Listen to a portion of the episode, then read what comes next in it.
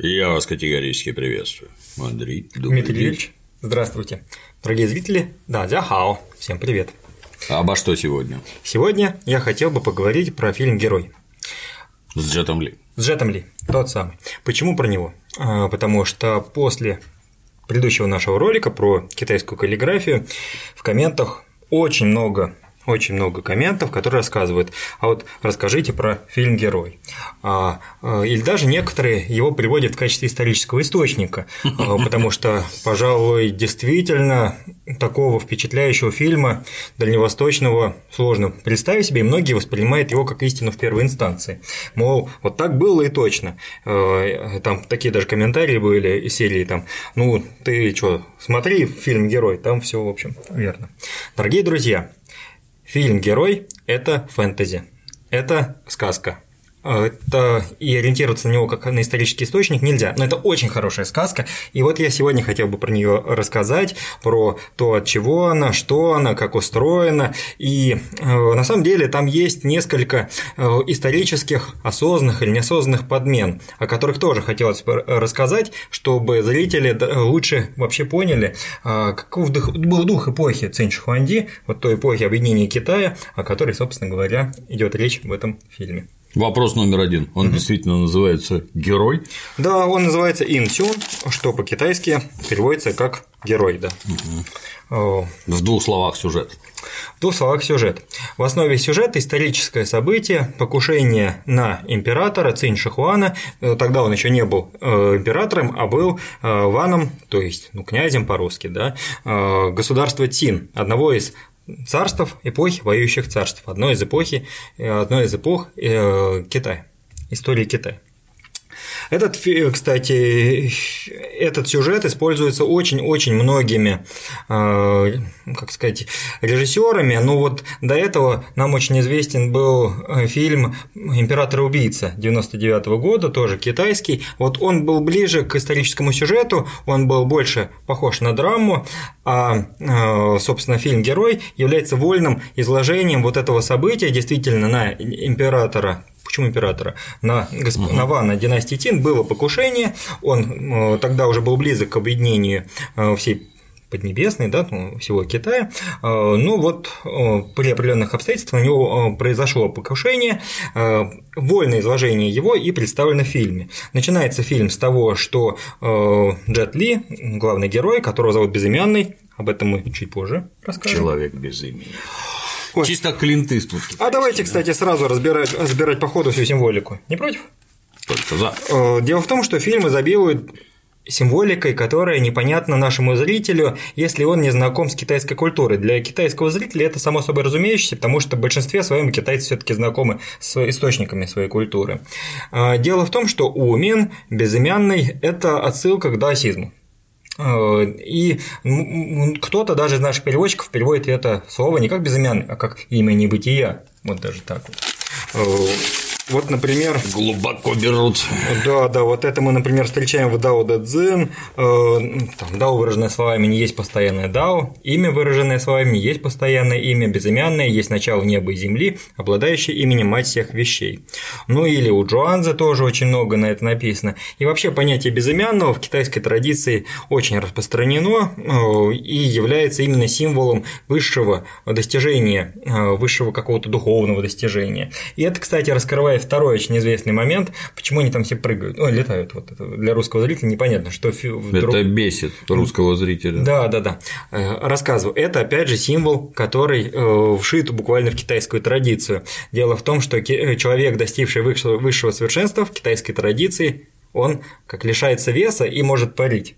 И, собственно, китайская традиция забилует сказками о неких небожителях, которые живут в горах и перелетают с горы на гору. Говорят, сам Ледзе по источнику Джуанзе, он э, достиг высшего совершенства и поэтому мог путешествовать на семи ветрах, но вот все равно э, не отказался от опоры. А вот если он отказался от опоры, вот как раз он тогда стал безымянным. То есть Умин, безымянный – это получается, опять же, и, кстати, это тоже непонятно русскому зрителю, в процессе самого фильма он несколько раз делает отсылки к канонам китайским, то есть он буквально их цитирует. об этом мы по ходу сюжета расскажем. Угу. Что здесь хочется сказать? Сразу же первый кадр, значит, предисловие о том, что вот в Китае в эпоху сражающих царств был раздроблен, и царства они воевали друг с другом. Да, это действительно было так, такой был исторический контекст. Э, царство Тин было самое молодое, э, самое молодое, оно было самым западным царством, и его считали э, даже варварским царством. Вот это царство Тин, оно э, за счет э, реформ Шаньяна, реформ легистских, оно стало э, самым сильным государством. Это очень интересная реформа. Об этих реформах два слова, но стоит сказать. Это были реформы, которые были направлены против так называемого конфуцианства. Ну, на самом деле, тогда конфуцианства не было, но учение Конфуция. Если Конфуций был представителем идеологом ну, как класса э, аристократии угу. и говорил о том, что там все должно быть на своих местах. Э, там человек, э, там, если он Крестьянин, пусть он и будет крестьянином. Если он чиновник, пусть и будет чиновником. Если он дворянин, пусть будет дворянином. И главное, что все было на своих местах. А дети могут перемещаться. Дети крестьянина могут стать чиновниками или аристократами? Вот нет. Вот в это, вот в это. Вот То есть это сословное общество, поделенное на касты. Да, и, собственно, ну, так, каст тогда, соответственно, не называлась, но Конфуций э, в целом, если, э, как сказать, убрать какие-то более глубокие аспекты его учения, он был за такое, такую максимальную консервацию общества. Консервацию общества, э, и он так считал, что можно вернуться к каким-то древним устоям, чтобы не было вот этой социальной мобильности. И, в принципе, его точку зрения действительно разделяли очень многие аристократы. Ну вот единственное, пожалуй, некоторые ученики Сюньцзы и до этого Шаньян, правитель династии Шан, они сформулировали такой тезис, который очень многим не понравился, что, э, в общем, государ... все должны получать не по происхождению, а по заслугам.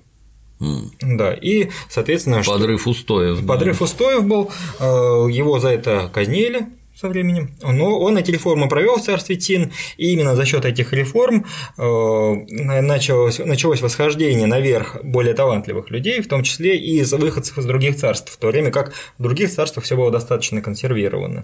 Ну и плюс э, сильная армия, реформы в сельском хозяйстве, они сделали свое дело, и вот ко времени, которое описывается в фильме, действительно э, царство Цин стало самым сильным, а его Ван, то есть цинский Ван, э, э, господи, цинский Ван, который в будущем станет Цин Шихуанди, я сейчас запомню, то ли Джен, и его звали, просто у меня из головы вылетело, надо освежить память, потом придет в голову.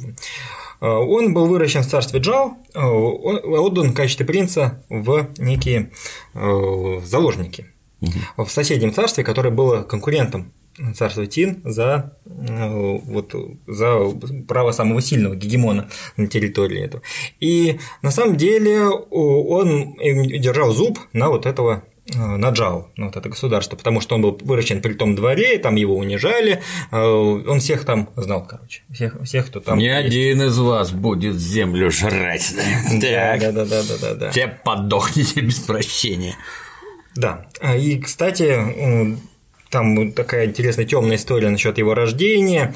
Э, но все, кстати говоря, все, что мы знаем об этом цинском Ване, да, о Цин Шихуанди, будущем Цинь Шихуанди, э, мы знаем из одного только источника, из исторических записей Циматяне, которые были написаны тем внуком тех, кого он казнил. Угу.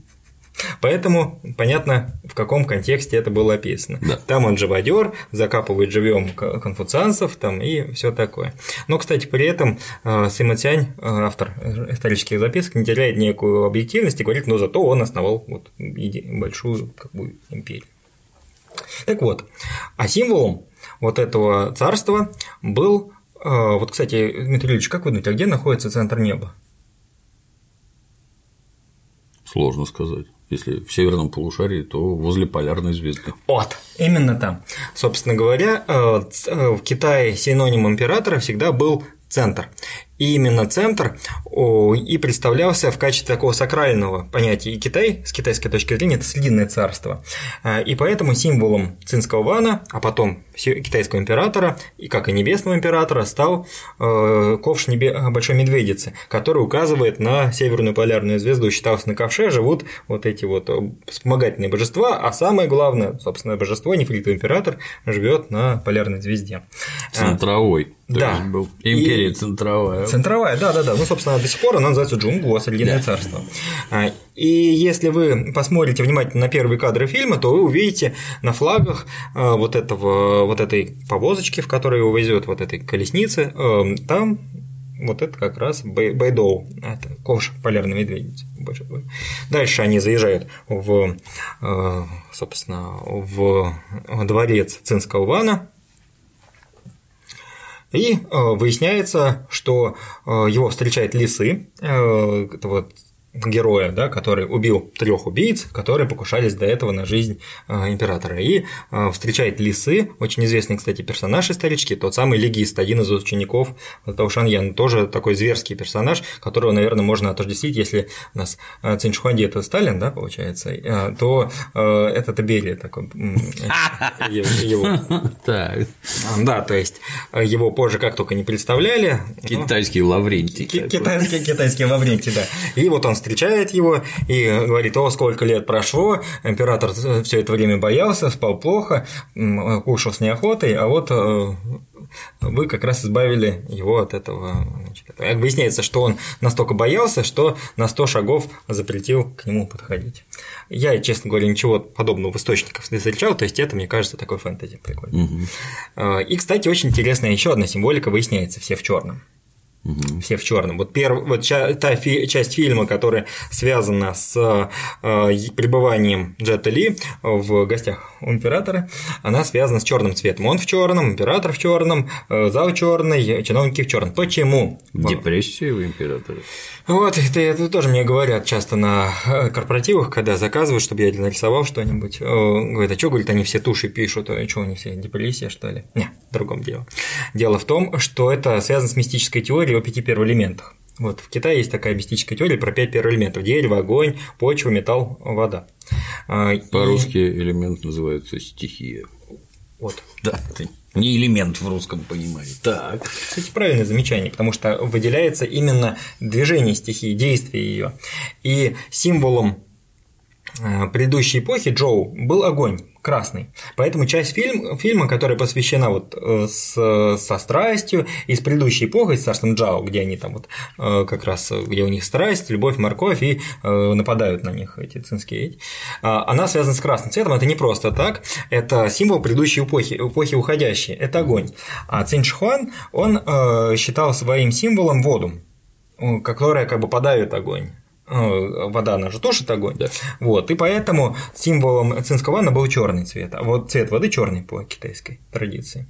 Э, и получается вот в этом очень интересная особенность. И, кстати, это тоже незаметно нашему зрителю без подсказки, потому что там есть игра первоэлементов внутри. Этого. Символом, например, дерева является сине-зеленый цвет, бирюзовый цвет.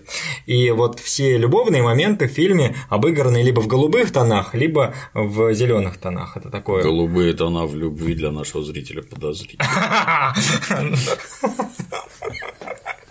Да, ну это да, европейского зрителя приветствуется, наверное. Смешно. А, соответственно, есть еще в конце все заканчивают в белом. А белый – это одновременно символ металла ясности и символ похорон. И там, собственно, все в конце и да, умирают. Траурный у них белый. Да. Траурный белый, да. То есть интересно здесь Джан Моу, ну и художник, который, безусловно, это сделал фильм, он очень здорово обыграл и традиционное значение цветов, и в то же время это очень здорово наполняет сюжетную линию. Мне кажется, это суперская находка для людей, которые считают, что так и было, люди так не было в действительности. Для непричастного зрителя там просто все настолько чудовищно красочное. Угу. Шестым чувством понятно, что не просто так, что в этом есть какой-то смысл, но поскольку от нас все это так далеко, то непонятно зачем. Вот, вот, вот, вот, вот. Ну, на самом деле, наверное, даже на интуитивном уровне действительно как-то э, это, ну, как понимается. Например, черный цвет, он же у Циншихуана не только потому, что вода, а, еще и потому, что он ориентировался на черноголовых, на так называемых, на простых, ну, простых людей. То есть в чем, собственно, была опора социальное правление будущего императора Циншихуана. Он перенес со свою социальную базу с аристократов, которых в большинстве пришлось под нож пустить, угу. со своего семейства в том числе на простых, собственно, людей, которых призвал, как это, кадр решает все, и призвал в чиновничество. И они там такой вот э, серой массой нарисованы, черной массой такие. такие а почему они черноголовые? Китайцы же все черные. Да, ну, эти, шапочку, шапочку Ша. носили, ша, шапочку носили и халат черный. Каракалпаки, фактически. Да, да, да, да, да. Ну, красный, на самом деле, был всегда пурпур, был сложен к получению, к получению и был всегда, ну, как, дорогой историей. Да. А, Дахунпао, большой красный халат, он до сих пор является таким символом в китайской традиции. Это символ чиновничества, прежде всего, оно красное. И поэтому тоже интересная символика, вот это черное подавляющее красное, оно тоже э, не случайно вот в этом фильме обыграно. Кстати, это э, также обыгрывается в пекинской опере, ну и вообще в операх национальных китайских, там у них лица тоже определенного цвета. Красное, белое, все по первоэлементам. Тоже все имеется, имеется ну, для нас красный я не знаю, меня большевики воспитывали, это кровь, во-первых. Кровь. Ну, кстати, и здесь Джан Моу великолепен, потому что он и для европейского зрителя это, ну, как доносит, потому что они же, получается, вот в этой красной, э, в будущем красном периоде, мы все перескакиваем на будущее, ну, я думаю, вам легко будет посмотреть этот фильм, понять его. А, они там, ну, там и секс, там и страсть, там и убийство, там, ну, что-то такое прям. И, ну, и как-то интуитивно понятно, что красное, оно как-то с этим да. всем связано. А, ну, а черный более какой-то такой. Ну, э, опять же говорю, не только это имеет звучание такое общесимволическое, это еще и есть вот некое китайское понимание цвета в этом, в этом во всем. Что, значит, получается? Выясняется, что э, на 100 э, шагов к императору подходить не надо, мне все время хочется сделать оговорку к Вану, потому что императором он тогда не стал, да. не, не был еще.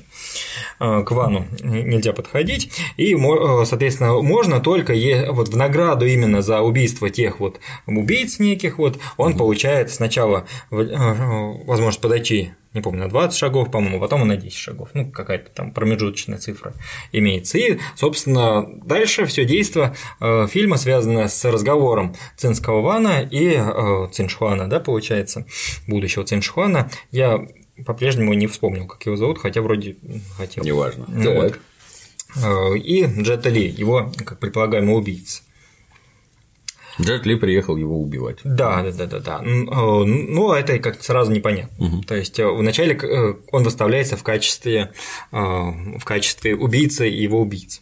Угу. А выясняется, ну это в конце, это на самом деле небольшая интрига, больше интрига другая в этом фильме. Выясняется, что это все была легенда, под которой он, собственно, должен был к нему подойти на 10 шагов, чтобы сделать свой прием бессмертный из 10 угу. шагов, убить его угу. скачком неким. Многие могут застрадать, что тут кругом спойлеры, поэтому кино надо сначала посмотреть, чтобы было понятно, о чем вообще речь. Надо посмотреть, чтобы для вас не было никаких открытие сюжетных тайн и прочее, и прочее. Да. Нельзя рассказать подробно. Люди, смотрите, фильм, фильм, фильм замечательный, тем более там э, совсем другая интрига, а про интригу мы как раз вот в конце поговорим, потому что интрига там глубоко раскрывается, очень так, интересно. И вот. Э, ну вот, и вот он, собственно, начинает э, свое повествование, первое повествование о том, как он убил Донни Йена. так и назовем его. Ну, Донни Ян – это другой известный кунг-фу актер, да-да-да, который там Ипмана играл и многих других. Там он представлен очень красивый такой. Наставника Брюса Ли, да. Да-да-да, будущего наставника Брюса Ли. А, там они играют в Го. А, кстати, интересный момент. А, Китай, э, китайцы, и если мы посмотрим на фильм внимательнее, то поймем, что это очень качественная пропаганда. То есть э, герой – это продукт пропагандистский, безусловно. Вот я думаю, что если и учиться пропаганде, то это вот у этого фильма. Угу. Почему? Объясню. А, дело в том, что в реальности, хочу сразу заметить про реальность, все было, во-первых, совсем по-другому, во-вторых, значит, я консультировался с профессором Масловым специально для этого фильма, консультировался со многими другими людьми. Жанр уся, жанр боевых искусств возник в Китае в тысяче, во время династии Сун, вообще в династии, во время династии Мин в XIV веке только. А речь идет про события ну, на 1000 600 лет более древние. Угу. То есть до этого вот в Китае некоего вот этого индивидуального искусства владения мечом не было.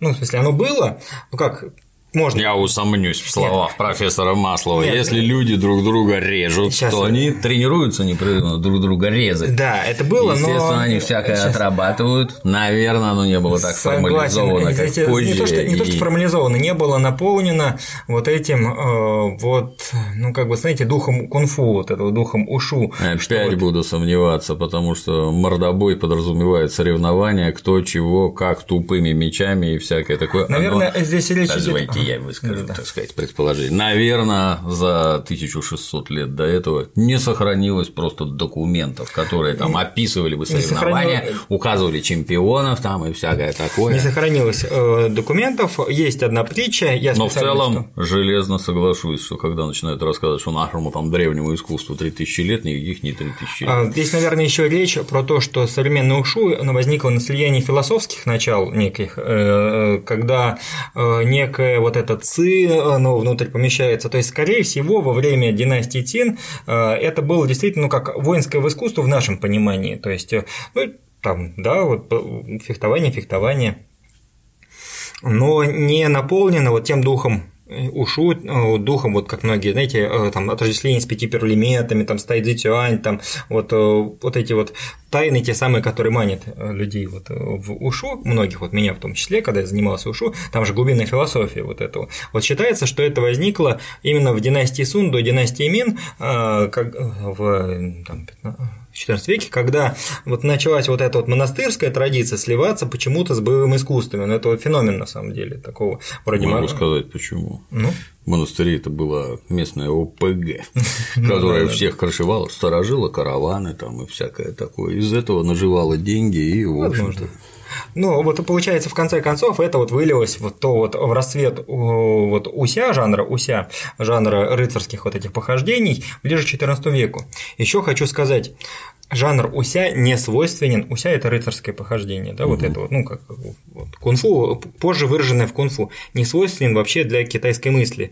Э, в Китае извечно предпочитали гражданские профессии военным профессиям. Китай побеждал не силой никогда, э, очень редко побеждал когда силой. В большинстве своем на поле сражения реально китайские армии проигрывали э, противнику. Побеждал он культурным влиянием своим, экономическим влиянием, как сейчас, собственно, и продолжает побеждать. Э, и есть даже такая поговорка, очень древняя и на самом деле очень свойственная для китайцев, что хорошего, из хорошего железа делают гвоздей, а хороший мужчина не идет на войну. Поэтому очень интересно, что в Китае вообще отсутствует героическая проза древняя. Ну, есть немножко про этого, про Странно. стрелка И, который, значит, стреляет из лука. Угу. Но вот когда говорят про разницу культур между э, Японией и Китаем, э, то, наверное, разница прежде всего в том, что э, Китай то как хитростью обмануть, ну как хитростью, стратегическим каким-то маневром сделать что-то умом. такое, умом, да. А все-таки японская культура это рыцарская культура. Вот я видел, у вас был гость замечательный, который про японский меч рассказывал. Вот он цитировал там какой-то китайский, о, японский национальный фольклор, и там это воинская культура, там вот меч. А в Китае она возникла, но чуть позже ну, в смысле, она не воинское искусство, вот, и вот как раз в эту эпоху, возможно, династии Цин, она и темой, э, тем он и удивлял этот цинский ван, что он воинское искусство, искусство армии, искусство боя поставил выше гражданского, а традиционно гражданское искусство, оно было в приоритете в Китае. Странно, традиции. такое чувство, что у них тестостерона нет. Мужчина от природы агрессивен, хочет всем настучать по башке, конкурентов зарезать, а когда он выходит из подросткового возраста, но гормоны еще не успокоились, так особенно непонятно, это какая мощь феномен. Культур... Нет, это такая мощь культурного влияния, которая действует на гормональный обмен. Очень ну, странно. Как это, как это вообще проис... как это происходило? Ну, как вообще интересно, как вообще Китай справлялся с, тогда с, с вот этими варварами, которые там были с севера. Ну, в том числе, конечно, военная сила была. Проблема была в следующем, что Китай изначально, ну, из большой древности, вот уже во время воюющих царств, это были некие земледельческие цивилизации. Там проса выращивали на севере, на юге рис выращивали. А на севере были кочевники, они были, конечно, значительно сильнее, чем э, ну, у них с э, рождения. Но Китай каким образом побеждал? Как правило, он предлагал некую модель готовую социального управления и еще и деньги предлагал сразу. А когда те покупались, на социальную модель и на, на деньги, угу. на инвестиции, те быстро сразу принимали иероглифы, принимали, принимали все, и когда между там элитами, ну, элиту как бы себе этих у, и у растворяли все. Нет, не растворяли. Во-первых, растворяли. Если растворить не получалось, то элиту раздел... элита разделялась, одним давали деньги, чтобы драться с другими, э, и э, стравливали. Режьте друг друга. Да. Стравливали тех же гунов, например, сюнну, угу. которые их абсолютно таким образом. И только когда те уже находились в слабом положении, тогда выходила в действие армия китайская. Чтобы добить наверняка. Вот, об этом, например, э, знаменитый Суньцзы, собственно говоря, о том, что лишь э, там лишь полководец низшей руки побеждает на поле боя. Полководец высшей, э, высшей, как бы, э, высшего ранга, он э, вкладывает в голову противника выгодную для тебя мысль. То есть и издревле буквально, э, и если можно, там написано, что война – это большое дело для государства в Суньцзы. Э, и сначала испробуй шпионские методы, потом попытайся разрушить государство противника изнутри, используй экономические методы, и только вот если ничего не сработает, только тогда применяй силу. Тогда что... огонь. Симпатичный есть, нет, тогда огонь. Да, да, да, да, да. То есть, э, опять же, я хочу подчеркнуть, что жанр уся, он не является ключевым в китайской китайской традиции. Вот жанр, в котором построен тоже фильм «Герой», он очень редкий. Китайская классическая э, литература, она совсем другая. Если вы значит, сомневаетесь, посмотрите, пожалуйста, на э, китайскую про, на китайские древние трактаты, Дао Дэ Цзин, Конфуция и прочее, везде написано «война – зло», точка. Ну, там дальше об, об, поясняется, почему зло, потому что экономика, экономика страдает, люди да. страдают, культура страдает. Да. Я а... когда маленький был, мы тогда с Китаем еще относительно крепко дружили, ага. ну, точнее, крепко дружили до того, как я еще был маленький. Ага, ну, да, вот. да, да. В доме было достаточно книг китайских сон в красном тереме. Вот, вот, вот. Ну, где там... на юг сказания о Юэфее, речные заводи там. Вот речные заводи это как раз первый, э, первый роман в стиле Уся. Вот он как раз, да, это первый такой рыцарский роман. И то, опять же, про что он? Что, был, что были некие э, чиновники, их там оболгали, опять же, чиновничество, да, их оболгали там куда-то там, и они, чтобы восстановить справедливость, взяли за оружие. Э, и там тогда начинается какое-то повествование. Замес интриганов мочить, да. Ну, да. книжки интересные были, я читал да, да, да. до сих пор. Три царства еще нет? Нет, это не у меня не было. Хорошо. Просто. Вот ага. я э, непостижимый момент. Там такие имена у всех, что ничего запомнить нельзя. Я даже маленький не мог запомнить. Если бы их как-то расшифровывали, как у индейцев, там сидящий бизон или что-то там такое, тогда было бы понять, кто такой UFA. Понятно, что там герой и всякое Известный такое, вещик. но для нас ничего не значит. И поэтому с этим было плохо, а книжки интересные. Так вот, я э, какую мысль веду э, свою, что мне кажется, что фильм Герой это как раз такой же инструмент культурного влияния, потому что э, что он нам показывает на самом деле фильм? Вот он показывает, например, э, как они вот под дождем играют э, в большой, ну, большой площади, играют в AT, которые нам известны больше как Го. То, что они нам известны как Го, это уже говорит о том, что мы уже приняли на мысль, что это японская игра Го. Угу. Китайцы с этим не согласны, и они э, всячески всеми культурными средствами, в том числе через популяризацию вот таких фильмов, они себе обратно это забирают. Э, ну, то есть они же могли и другое. Сейчас в реальности вот это Го в Китае не популярно. Этим занимаются специально обученные люди э, на чемпионатах. В чем причина? Они маджонг играют.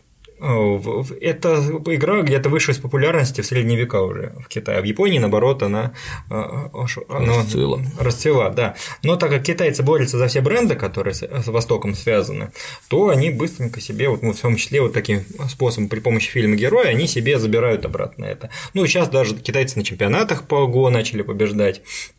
Хотя, повторяю, что ну, вот не, не увидишь, как китайцы на площадях играют. Хотя на древних картинах видно, что играют. А то же самое... Ну, надо выделить деньги. Да, да, да. Если президент Ельцин играет в теннис, Это Надо желательно тоже, что если бы Си Цзиньпин играл в Го, то все бы сразу бросились играть. Дать денег на детские школы туда-сюда. Но они все это делают. Пройдет 10 лет и. Они это делают, но вот в народ это не идет, а в, скажем, а в уровне, на уровне чемпионата китайцы уже побеждают в, в, в IT, ну, в Го, который нам известно под японским словом Го. Ну, народ-то обычно в игры попроще играет. Маджонг? В очку, например. Не надо там какие-то эти. Маджонг отличная игра. Да, да, да, да, да. Ну вот э, в таком деле, притом я часто, э, например, вот общался с теми, кто Go у нас пропагандирует, они приезжают в Китай и спрашивают, где у вас тут Go? Они говорят, не знаем. Нигде. Такого нет. Интересно. Где-нибудь там, ищите где-нибудь в другом месте. А, В том числе, мне кажется, и вот эти все фильмы Уся, и опять же, вот последние два фильма, вот «Крадущий тигр», «Затаившийся дракон» и вот «Герой», они в том числе связаны с тем, чтобы э, как на уровне э, бренда забрать в Китай обратно э, сражение на мечах как таковых, потому что японский меч слишком популярен с китайской точки зрения. Нужно это себе, себе, себе, себе, себе, себе обратно. Хотя, опять же, говоря с профессором Масовым, который держал в руке этот меч, меч вот этот вот эпохи вот этого сражающих царств, он очень тяжелый, он бронзовый меч, вот это, эти мечи. Там есть железные мечи, но это совсем чуть-чуть. И ими как-то другая какая-то техника, не та техника, которая там показана, вот это владение дзянем, легким мечом, да, вот этим вот, где он, ну, как это изящное фехтование, оно как-то более грубо выглядело наверняка, такое, что так вот прокнуть, то есть такое тяжелое орудие было. Оно такое, такой клинок вот такого, вот такой ширины был, да, вот тогда, в ту эпоху. И в целом, э, что он нам демонстрирует, этот фильм «Герой»? Это такая э, китайская выставка достижений народного хозяйства. Притом даже не по- не вполне порой понятно, для чего демонстрируется. Вот, например, зачем они из лука стреляют по городу, где почти нет людей. Да? Не из лука, а из этих из, Из из, арбалетов, из арбалетов. Чтобы показать, что в древнюю эпоху у Китая была гигантская армия, и Китай первый по изобретению арбалета. То есть у него считается первенство изобретения арбалета, хотя это оспаривается, потому что в Греции тоже были арбалеты в свое время. А, Но чтобы поставить точку в этом вопросе, они делают популярный продукт, где написано первыми все, хватит думать на эту тему. А, Ну и самый заключительный бренд это в конце фильма это Ну, после изобретения бумаги, пороха, плуга, еще там неведомо чего, в общем-то, они, по-моему, все застолбили.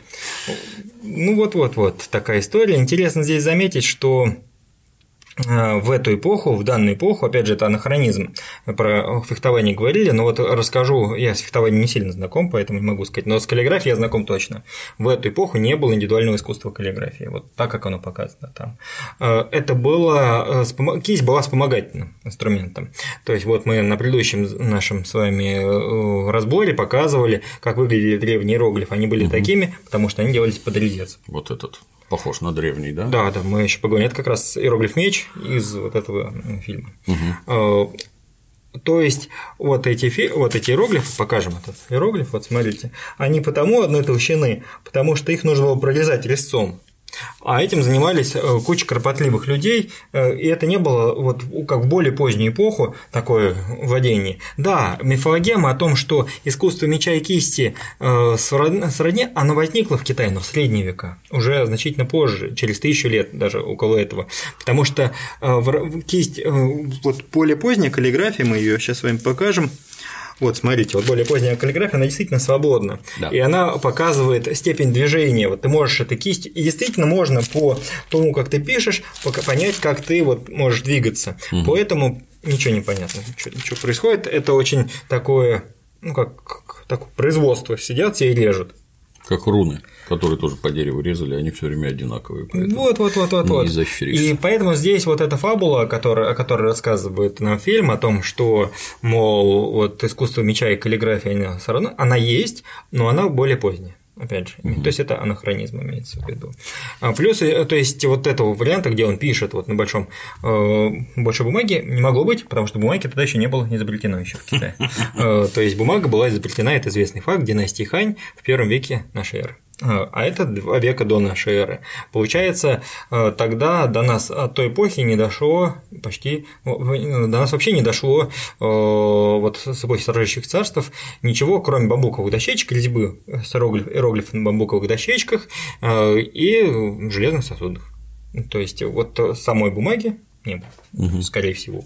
То есть, и, соответственно, вот этой фабулы тоже не могло быть. Но красиво сделали, красивая идея, интересно, интересно подумать. Итак, он рассказывает, и э, это мы так да? Теперь коротко о сюжете дальше. Да? Соответственно, первый момент, где они сражаются в доме, где все играют вот это войти, да, э, сражаются очень красиво, там есть такой некая отсылка, опять же, к Дао Дэ что вот такая безумно красивая сцена, где они под дождем, да. да, вот сражаются.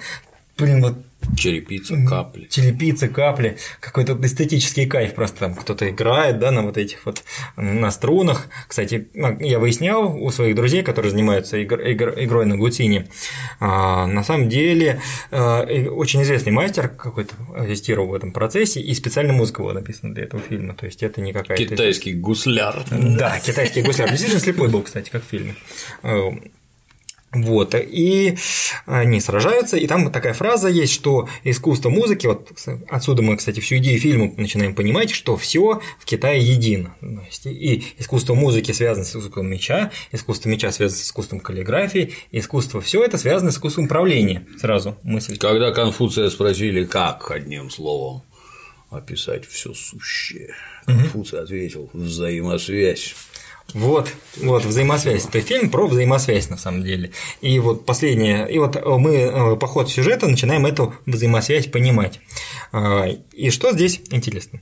А, что он э, цитирует, опять же, этот безымянный Умин, про который мы сказали, он цитирует Дао Дэ Цзин, опять же, а, про, говорит про то, что э, искусство ушу и искусство игры на гутине объединяет признак великий звук не услышишь. Это цитата из Дао Дэ Цзэн о том, что э, великое Дао подобно э, малому Дао, э, там, мудрец подобен глупцу, великий квадрат не имеет углов, великий звук невозможно услышать. Там еще много таких аналогий про то, что он как бы что-то между строк такое остается. То есть вот ярко вычурное, но слишком такое слишком однозначное, и там, скорее всего, искусства нет. А вот искусство, оно находится где-то вот помимо этого. Очень глубокая фраза, ее надо так осмыслять. И он вот это цитирует, а, и для китайского зрителя это опять же понятно, для нас нам приходится размышлять на эту тему. Угу. Ну там даже в переводе, по-моему, это отсутствует. Я по-китайски его смотрел, угу. в переводе он отсутствует этот момент. Перевели с английского. Скорее всего, да, да, да. Хорошо, что не как фильм «Убить императора». Вот «Убить императора» – это убить надо переводчика, который, значит, убить императора. Многих у нас убить надо. Да, да, да, потому что э, в фильме «Убить императора» тоже посмотрите, это про те же события, э, там более исторически достоверная история. Э, там перепутано название царств, имена главных героев, потому что они их переводили с английского, английский не читается никак по-китайски, и в результате автор постоянно путает царство между друг другом, хотя те говорят Джао, тот говорит Джоу, хотя те говорит э, Янь, тот говорит что-то вообще другое. Да, ну капец какой-то полный. Э, но здесь как-то получше подошли к вопросу перевода, но все равно переводили с английского, скорее всего. Что дальше? А, значит, и выясняю, и там после красивой сцены, соответственно, Джет Ли ранит Тони Йена, убивает его и отрубает его серебряную пику, и вот император смотрит на это все дело. Немножко слов, несколько слов про императора. Мне очень нравится, как показали императора в, этой, в этом случае. Мне кажется, это тоже китайский бренд. Цинь Шуанди – это китайский бренд уже, которым они то, это тоже такой какой-то пропагандистский моменты есть в этом, потому что э, на Западе, вот я опять же слушал, ну, когда готовился к нашей передаче, слушал о том, что, какие у нас материалы представлены по Циншхуанди. Ну и там передача на эхо Москвы, где э, люди значит, говорят, ну это же кровавый тиран, копия нашего Ивана Грозного, копия Сталина, всех зарезал, этих закопал, этих э, это, этого, и приводит его как некий отрицательный элемент э, вообще в истории какой-то, типа, такой мега демонический какой-то. Э, Мне всегда интересно, а вот объединитель, так сказать, собиратель, объединитель земель, а он какой вообще должен быть? Вот с точки зрения вот этих персонажей, которые там людоед, убийца, еще чего-то там. Вот надо объединить земли. Двинемся на север. Есть какая-нибудь Норвегия, там древняя. Угу. Вот, вот, да, вот объедини Харальд, был там такой Харальд. Синезуб. Нет, а Синезуб это другой. В Дании да, был. Да, да. Вот Харальд поклялся не мыть башку до тех пор, пока не объединит Норвегию. Поэтому он назывался Харальд Косматый. Угу. А когда он всех объединил, то он помылся, расчесался и оказался Харальд Прекрасноволосый. Ну вот, вас надо объединить. Приходит братва и говорит, дальше будем жить под моей крышей. Или как это тогда называлось, уйдешь под мою руку. Ну, кто-то, пораскинув мозгами, ну, наверное, не справимся. У этого войск больше, там, нагнут, убьют, порежут, не надо. Может, Кому-то нравится, он говорит, да, так будет лучше. Кому-то не нравится, но он прикидывает шанс, ну, наверное, лучше согласиться. И буду всю жизнь недовольный, там еще что-то. А третий открыто выступает против. Ну, тут как-то это давайте здраво смотреть. Тебе сначала предложили, дали время подумать, ты принял осознанное решение вступить в конфронтацию, после чего отрезали бошку тебе и всей твоей семье. Вот как в Китае поступил. Дорогой друг, подходить с мерками 21 века к людям, которые жили три две, одну, там, 500 лет назад невозможно. Ну, вот подбегать там с уголовным кодексом, а тут вот это. А ты попробуй решить такую задачу. Вот попробуй решить. А если тебе непонятно, то вокруг тебя добрые соседи. И если они объединятся первыми, то, то головы отрежут всем вам. В Китае с этим было гораздо лучше, чем во всех остальных местах. Земли захватывали вовсе не для того, чтобы людей поработить. Вы не нужны. Своих навалом, вас всех под нож. Поэтому в рамках конкурентной борьбы и как вы предлагаете объединяться? Почему вы не обвиняете тех, кто не хотел объединяться, кто не видел перспективы развития, почему вы их не обвиняете? Почему вы не говорите, что это были откровенные идиоты на пути регресса, что объединитель – это прогресс, а противостоящий этому регресс, и это его исторический джиггернаут размолол колесами. Это ты виноват, это твое осознанное решение. Почему вы с этой стороны на это не посмотрите? Всегда меня удивляет. Ну, Если тоже... объединитель земель плохой, ну, это что-то у вас с башкой нет. Я так. просто здесь хотел сказать про тонкую восточную игру, а может толстую даже. Дело в том, что Цинь Шихуанди, э, говорим Цинь Шихуанди, понимаем Мао Цзэдун. Угу. Э, то есть этот фильм, он в том числе и пропагандистский продукт внутреннего пользования, потому что э, в Китае 90-х э, тоже были свои люди, э, которые за демократию были, угу. и они подняли в обществе волну дискуссий по поводу личности Мао Цзэдуна. Дэн Сяопин э, второй после Мао Цзэдуна лидер Китая, который его вел на нынешние высоты, считай, он говорил так, что э, есть культ Мао Цзэдуна, давайте не трогать это дело, давайте следовать этому вопросу, не нужно там, выносить хаос в ума людей. А, но... Он в Советском Союзе потрогали, когда он с Хрущевым вот, Мао Цзэдуном вот, общался, он сразу сказал, ты предатель и ты такой вред нанесешь международному коммунистическому движению, который исправить будет уже нельзя. Ну, почему-то Мао Цзэдуну это там в 54-55 году было понятно, нашим дебилам непонятно до сих пор. Вы уничтожили государство. Сколько людей при этом убили? Когда вы рассказываете про 25 миллионов русских, оставшихся за границей, вы случайно не рассказываете, сколько этих русских убили. Ага. Не, никому не интересно. Вот. Это же прогрессивно разваливать страны, объединять это плохо, а разваливать вот, это вот, хорошо. Вот. А потому что на Западе личность Мао Цзэдуна, да и у нас, в принципе, это такое жупило некое. Э, уже, потому что это представляет угрозу. Ужас, да. И вот, например, на Западе часто его связывают с вот этим уже зверским завоеванием Тибета, когда рабовладельчество было отменено. Да, это жуть. Ужасно жуть вообще. Ну, и, и чего Дэн Сяопин сказал, давайте не трогать. Давайте и... не трогать, давайте наоборот следовать уже устоявшейся конве, э, что вот есть у нас великий МАО, отлично, мы, значит, будем продолжать его делать. Но тогда была сильная политика, сейчас сильная экономика. Э, и вот это, кстати, меня впервые, вот когда человек, как сказать, 90-х годов э, обучения в школе, я впервые приехал в Китай, я, ну, а китайцы, кстати, открыто говорят на политику в личных разговорах, очень позитивное мнение о Мао Цзэдуне. Меня вот удивило, кстати, это в свое время. Они же четко поделено. Есть, так сказать, установка 80% того, что сделал Мао Цзэдун, было полезно для Китая, а 20% ошибки. да, плохо. У каждого были ошибки. Так в четверо больше хорошего сделал. Вот и все. Да, да. И, кстати, это действительно так. И здесь как раз созвучие вот этой эпохи, потому что Мао Цзэдун очень много как убил, ну, как у Мао Цзэдуна, в эпоху Мао Цзэдуна очень многие мастера ушу оказались в неудел, что называется. Mm-hmm. Объясню почему. Ну, потому что они крышевали продажу опиума тому времени, а, они очень долго боролись во времена династии Цин последней, они боролись с режимом цинским, угу. а когда цинский режим пал, образовалась Китайская республика, первая республика, и потом она распалась, э, все вот эти господа из кланов Ушу, они быстренько взяли под крышу единственный источник, который возможный для обогащения, это, собственно, наркоторговля. Наркота, наркоторговля, да. И ближе к эпохе культурной революции, ну, в 50-м годам большинство, конечно, таких, несмотря на этический кодекс, который часто прописывался в школах, но очень много э, мастеров, ну, действительно, мастер, вот эти деньги очень нужны. Деньги были очень нужны, поэтому они крышевали вот эту историю, и, к сожалению, вследствие этого многие были расстреляны.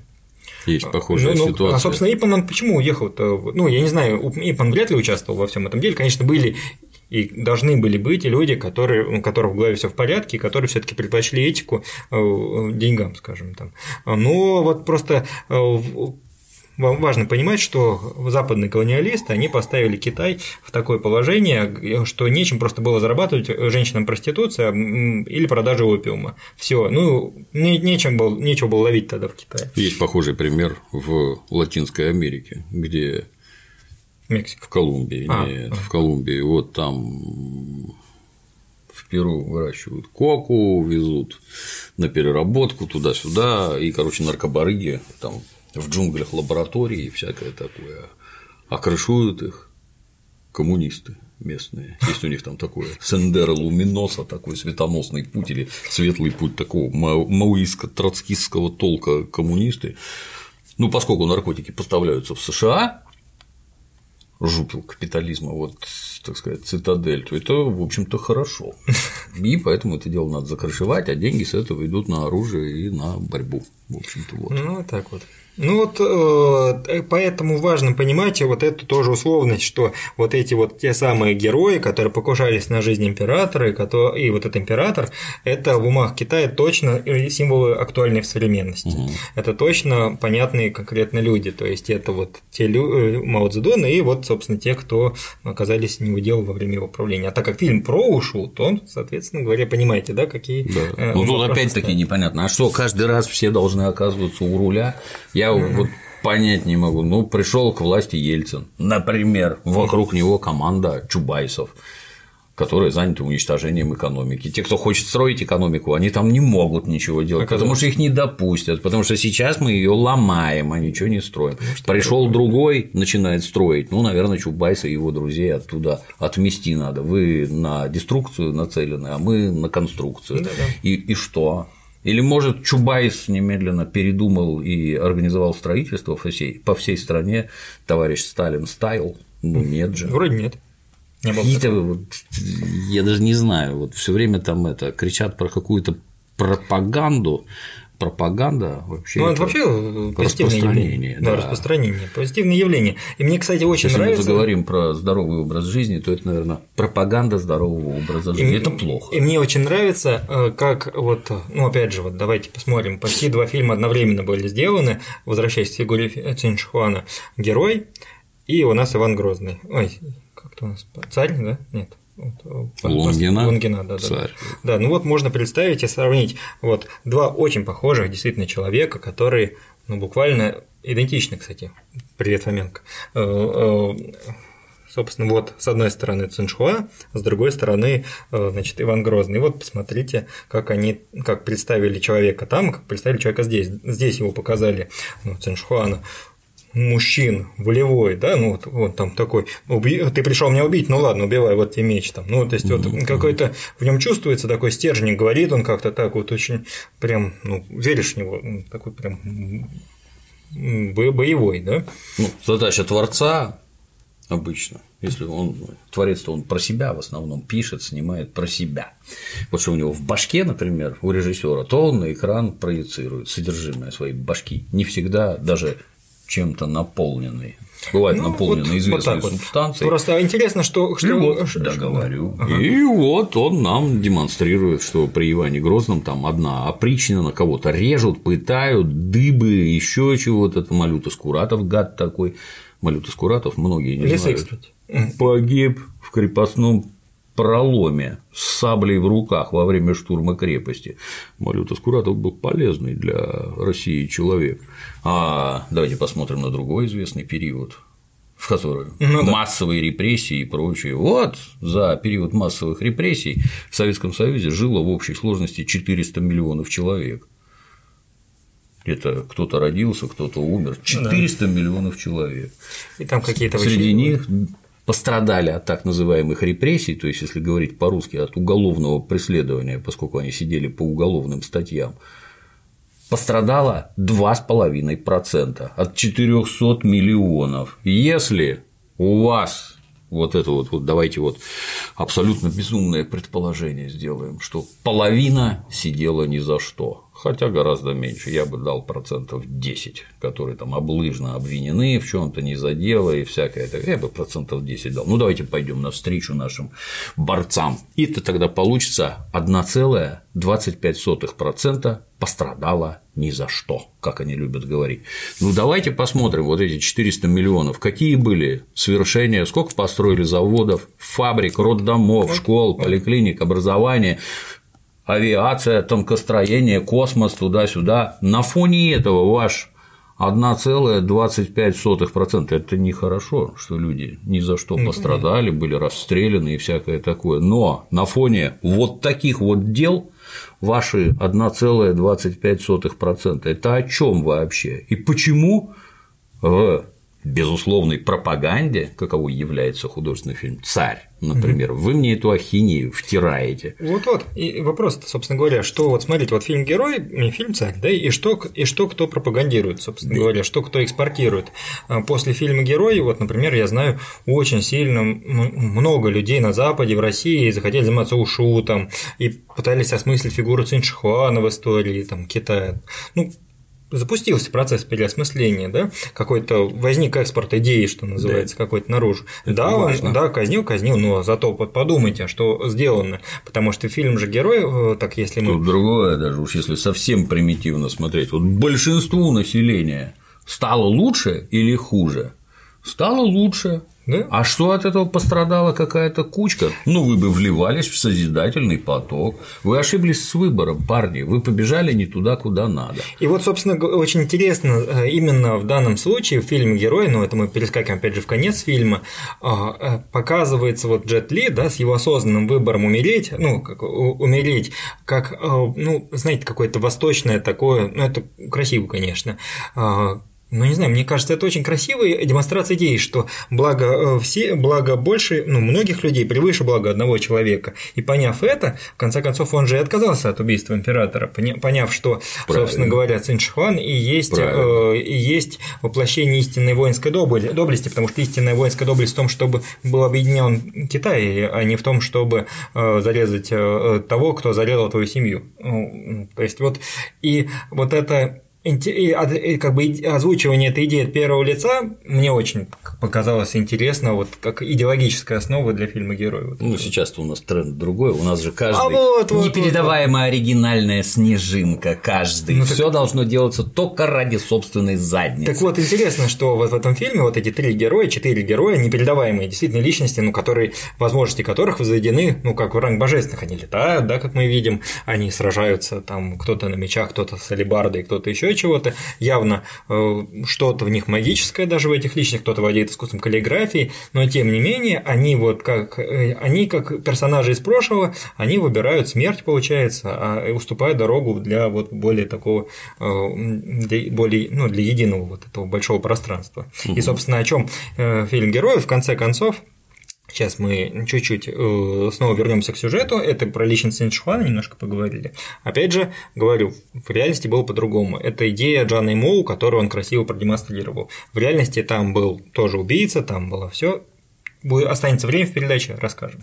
Э, следующий фрагмент, э, фрагмент значит, про то, как он якобы убил вот двух других воинов, летящий снег и и сломанный меч зовут этих двух воинов. Один из них является э, каллиграфом в этом фильме, его жена, там, не знаю, там любовница, это вот э, другая. Они выходцы из Джао, кстати говоря, в этом фильме. Джао это как раз то царство, которое больше всего пострадало угу. от Циншхуана, э, и они мстят за то, что он уничтожил то ли их царство, то ли их родственников. И то, и другое, наверное. Да, да, да. И вот, собственно, второй, вторая часть фильма очень красиво показано, конечно, вот все они, мы про красный цвет уже говорили с вами, э, где вот эта школа каллиграфии, что они вот пишут, умирают, но не сдаются.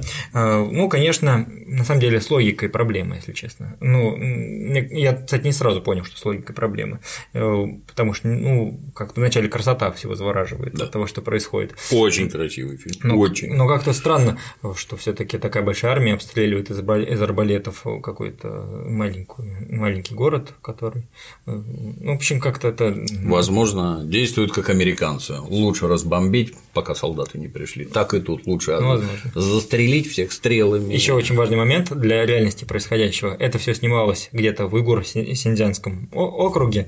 А в реальности Джао э, не было там такой пустыни. Джао это было место с большими ну, с лесами. Это очень такая субтропический климат. Ну, то есть это угу. такой больше эстетический э, момент показать это все пустынной местности.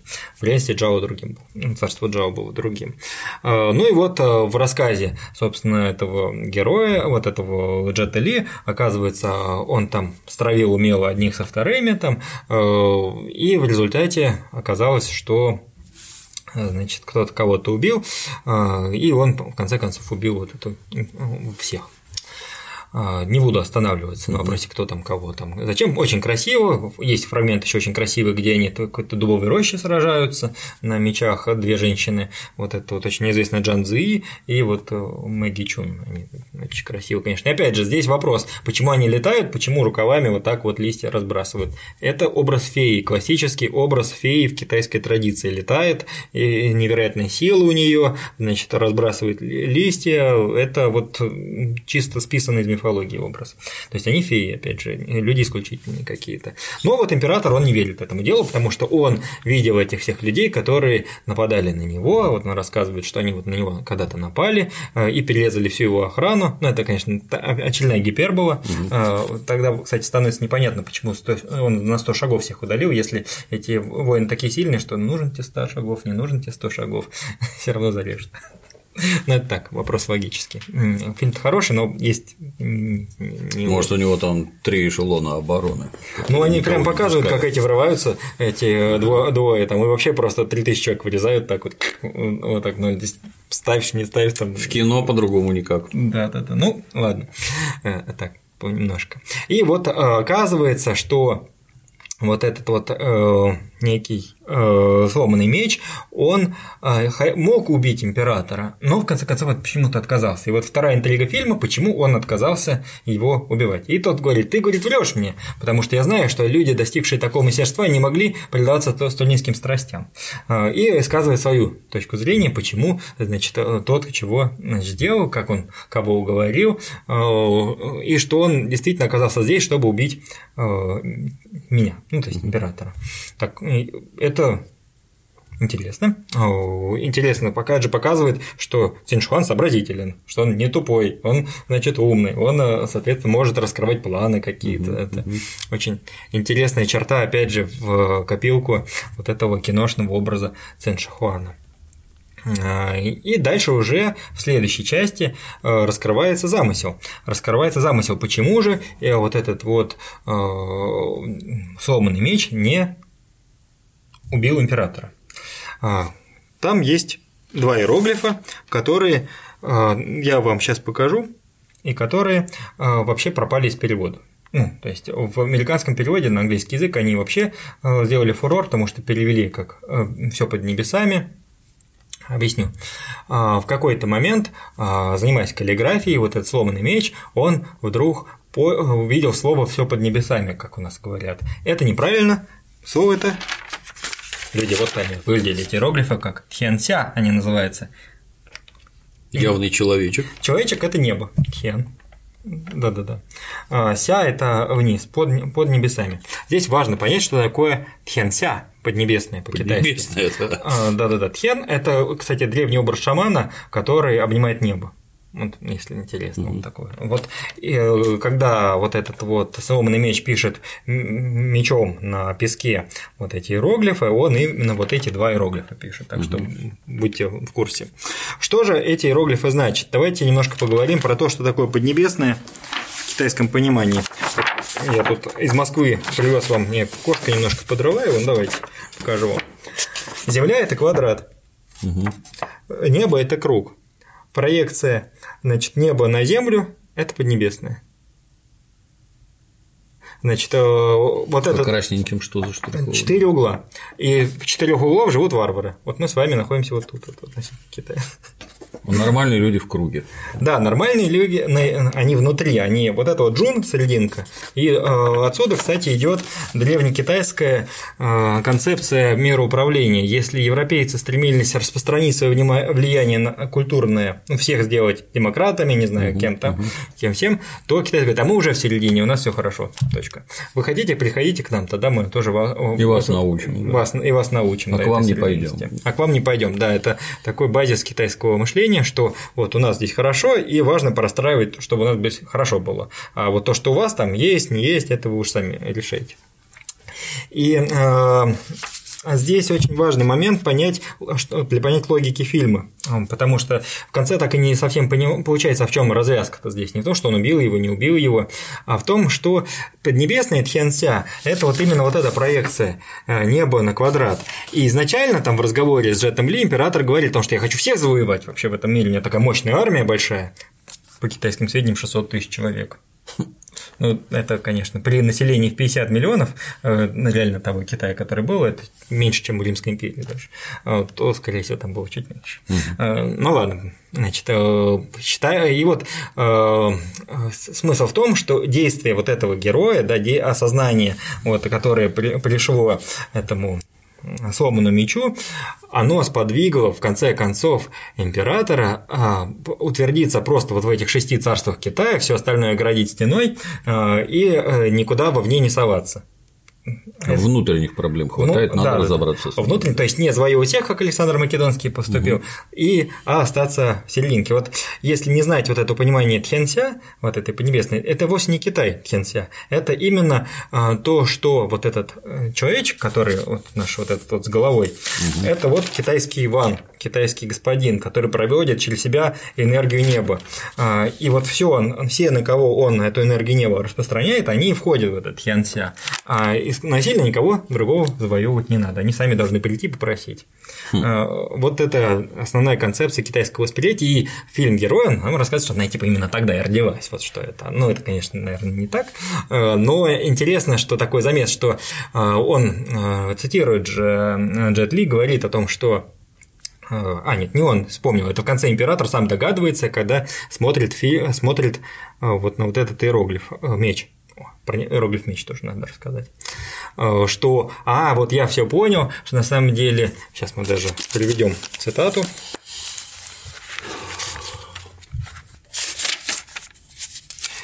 Значит, в какой-то момент, когда э, когда Джет Ли демонстрирует иероглиф меч Циншхуану, он говорит о том, что есть 19 способов написать иероглиф меч.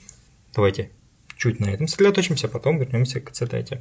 Давайте, я специально для вас написал несколько способов, нашел их. Угу. Вот, посмотрите, как по-разному в Китае в те времена писали иероглиф меч, что показывает вовсе не разницу стилистики, как в фильме показано, что это, мол, там, типа какой-то мега способ есть писать иероглиф меч, а показывает просто разные, э, разные писи, которые были в провинциях. Ну вот, смотрите, какая была разница. В принципе, некоторые Похоже даже, да? Да. Это явно одно и то же. Вот, некоторые так. Да, это нет. Это снова. А что это за домик вот. с глазами? Что это такое? Так, это, по-моему, иероглиф лезвия. Надо вспомнить точно, кстати. Я вот почему-то, вот посмотрите, вот это другие, да, уже начинаются. Ну, вот. как-то общее видно все равно. Да, общее видно, а вот, серьезно вот. Вот, в этом во всем совсем другое, да, вот это из, из царства Чу, из Южного царства. Ну, такие вот разные. Вот, Цин Шуан говорит, я, говорит, все упрощу, э, оставлю только один. А вот еще один, смотрите, вот, вот такой вот, еще один. Вот еще такой. Вот, оставлю только один. А, и а, считается, что… Причем это не разные модели мечей, это один и тот же меч, описанный… Один и тот же меч, способ. описанный просто разными иероглифами. И вот Циншуан именно упрощает все иероглифы, оставляя только один иероглиф меч, который мы видим, как в фильме написано. Вот, собственно, вот он этот иероглиф. Несомненно, оказалось огромное количество каллиграфов, которые были с этим не согласны и продолжали писать старые, да. кому башку не отрубили. Вот, да? вот, вот, вот, вот, именно так и произошло в конце концов.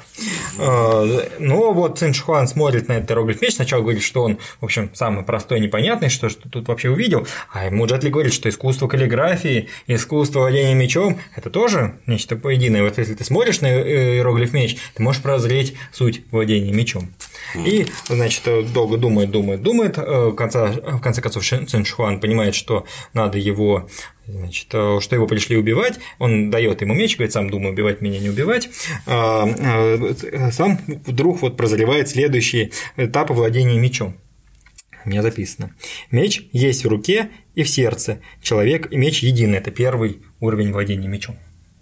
Э, ну, здесь идет речь про то, что он ну, сердце, кстати, в китайской традиции это и ум. Ум сердце это единая значит. Mm-hmm. То есть ты можешь в уме повторить все движения мечом, значит, у тебя единство возникает там.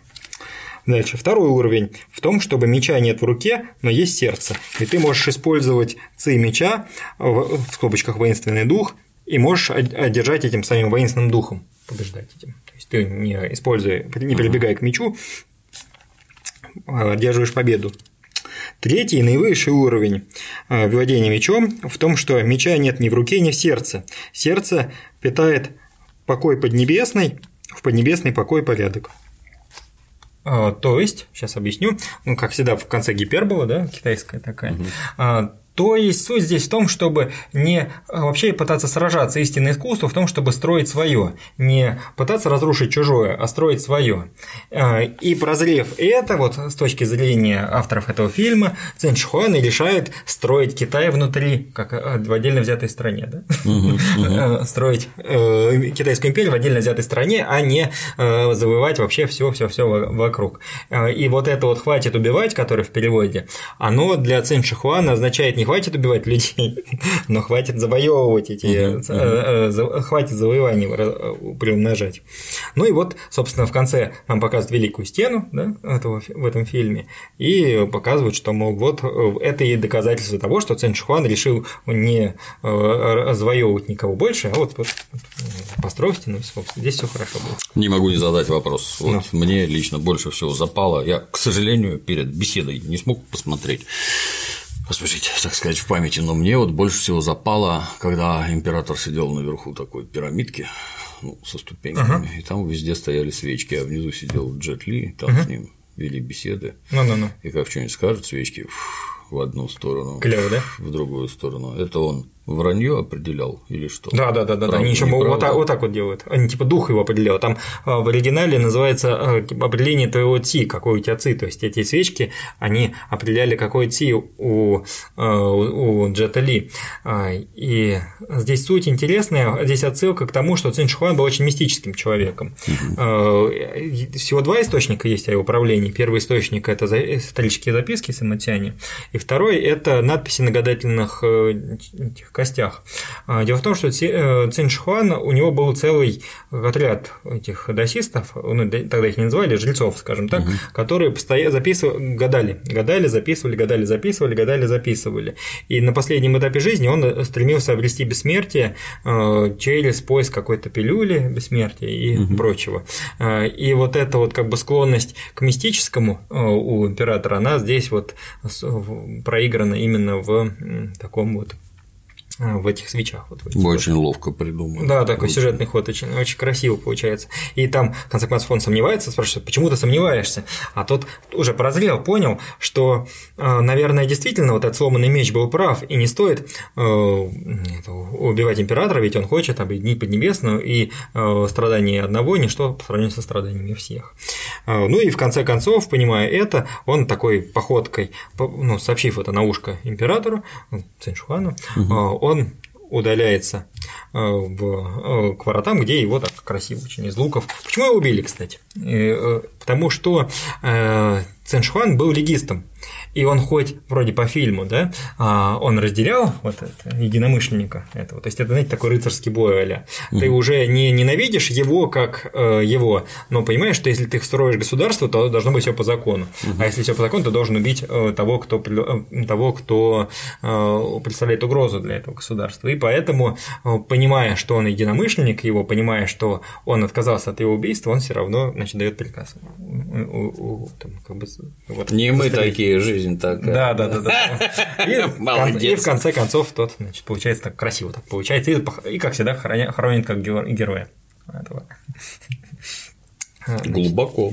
Да, вот, собственно говоря, про фильм «Герой». Я постарался как можно больше аспектов э, в этом деле распознать. Наверное, еще надо сообщить о том, как было все на самом деле.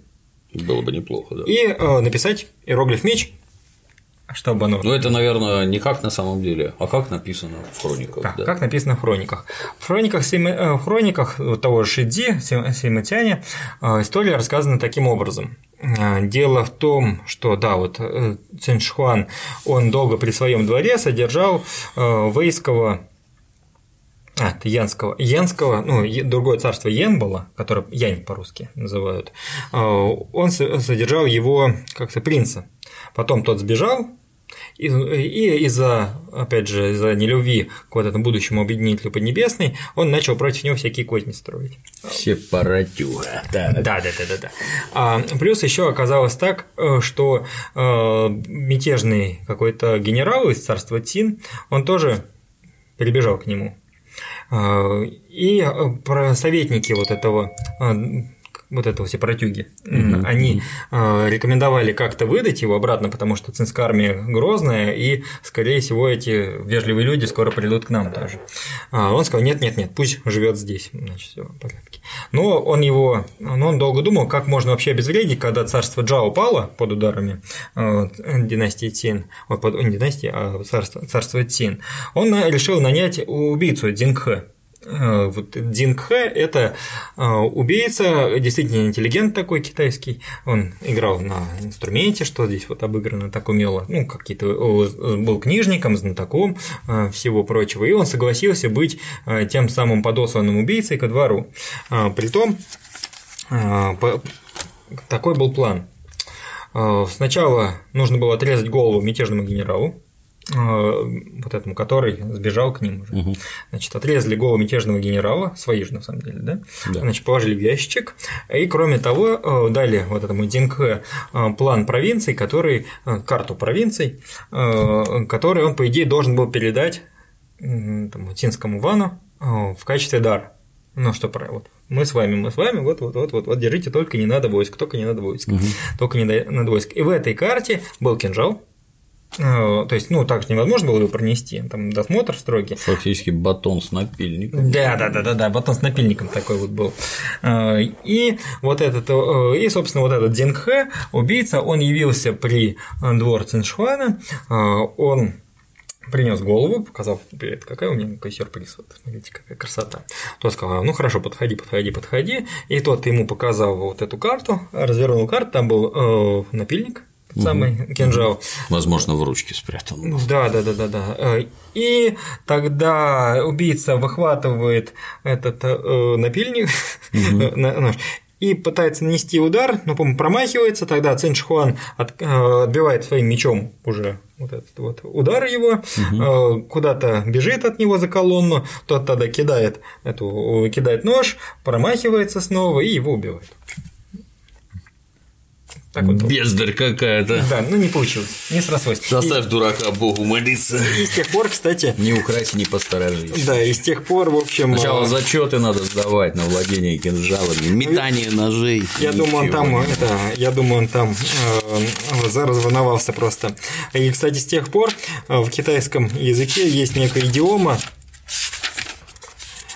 Э, Ту Чун Бисен. Карта раскрыта, кинжал обнаружен.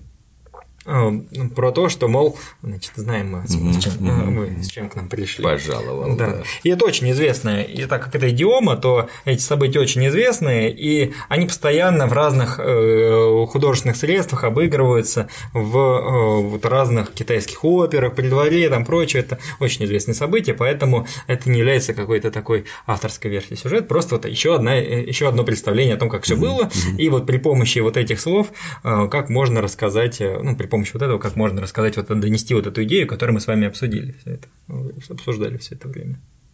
Очень познавательно. Вот. А, кстати, есть у нас еще времечко немножко? Конечно. Ага, хорошо.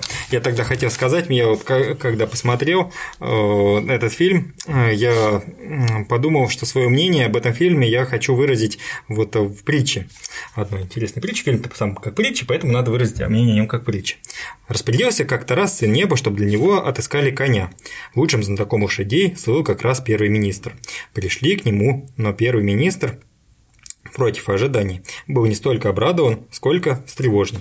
«Надо отправиться к моему учителю в Желтые горы», – распорядился он. Отправились. Перед ними предстал седой 90-летний старец. Старик сидел над озером и слушал крики обезьян. Извинившись, что отвлекают его, люди со всевозможным почтением, как им было приказано, изложили просьбу его ученика. Старик погрузился в глубокие размышления. Наконец, когда уже звезды померкли перед солнцем, он словно пробудился. «Надо пойти в деревню Сяо. Там живет крестьянин Лю. У него есть черный жеребец. Этот жеребец и будет лучшим в поднебесный конем для сына неба» послали гонцов в эту деревню. Каково же было изумление, когда у крестьянина Лю не оказалось никакого черного жеребца. Была, правда, белая кобылица, но во всей деревне кроме нее лошадей не было.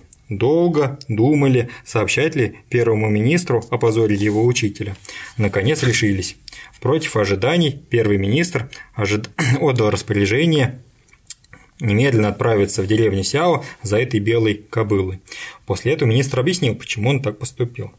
В чем состоит великое достоинство этой лошади? Что она не поднимает пыли, летя над степной дорогой. Я всегда знал, что мой учитель – лучший в поднебесный знаток лошадей, но не думал я, что он достиг истинного совершенства. В совершенстве можно спутать и масть лошади, и пол лошади, но ни за что не спутаешь главного. Что же главное?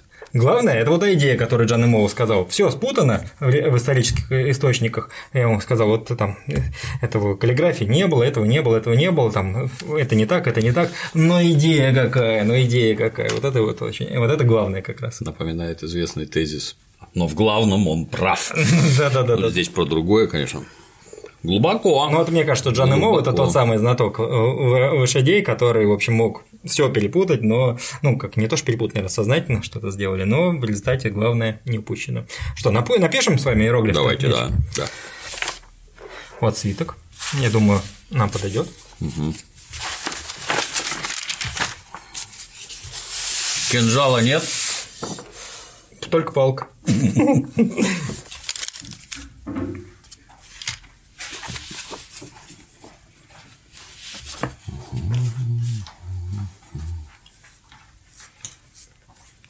Вот, кстати, про матчасть.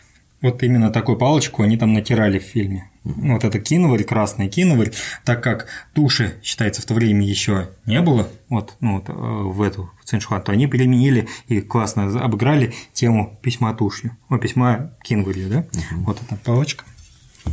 Я не буду натирать это все. Угу. Я, ну, у меня уже готовы.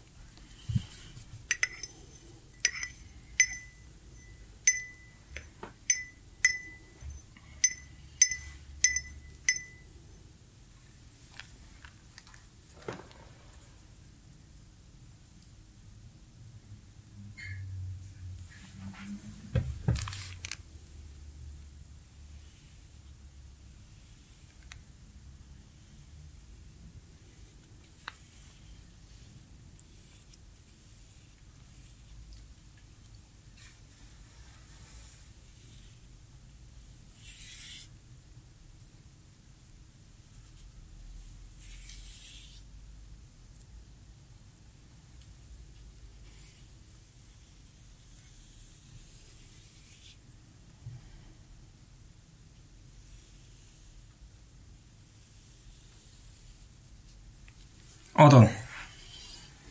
Теперь вы знаете суть моего искусства меча. Красота. Спасибо. Интересно и познавательно. Надо изучить дополнительно. Вот, смотрите, смотрите, а то вдруг прозреете. Нам лучше смотреть на пистолет Макарова. Отлично. Да-да-да, надо написать иероглиф пистолет, точно. Спасибо, Андрей. Очень интересно. Пожалуйста, спасибо. Смотрите художественный фильм «Герой». Очень хороший фильм. Да, на сегодня все. До новых встреч.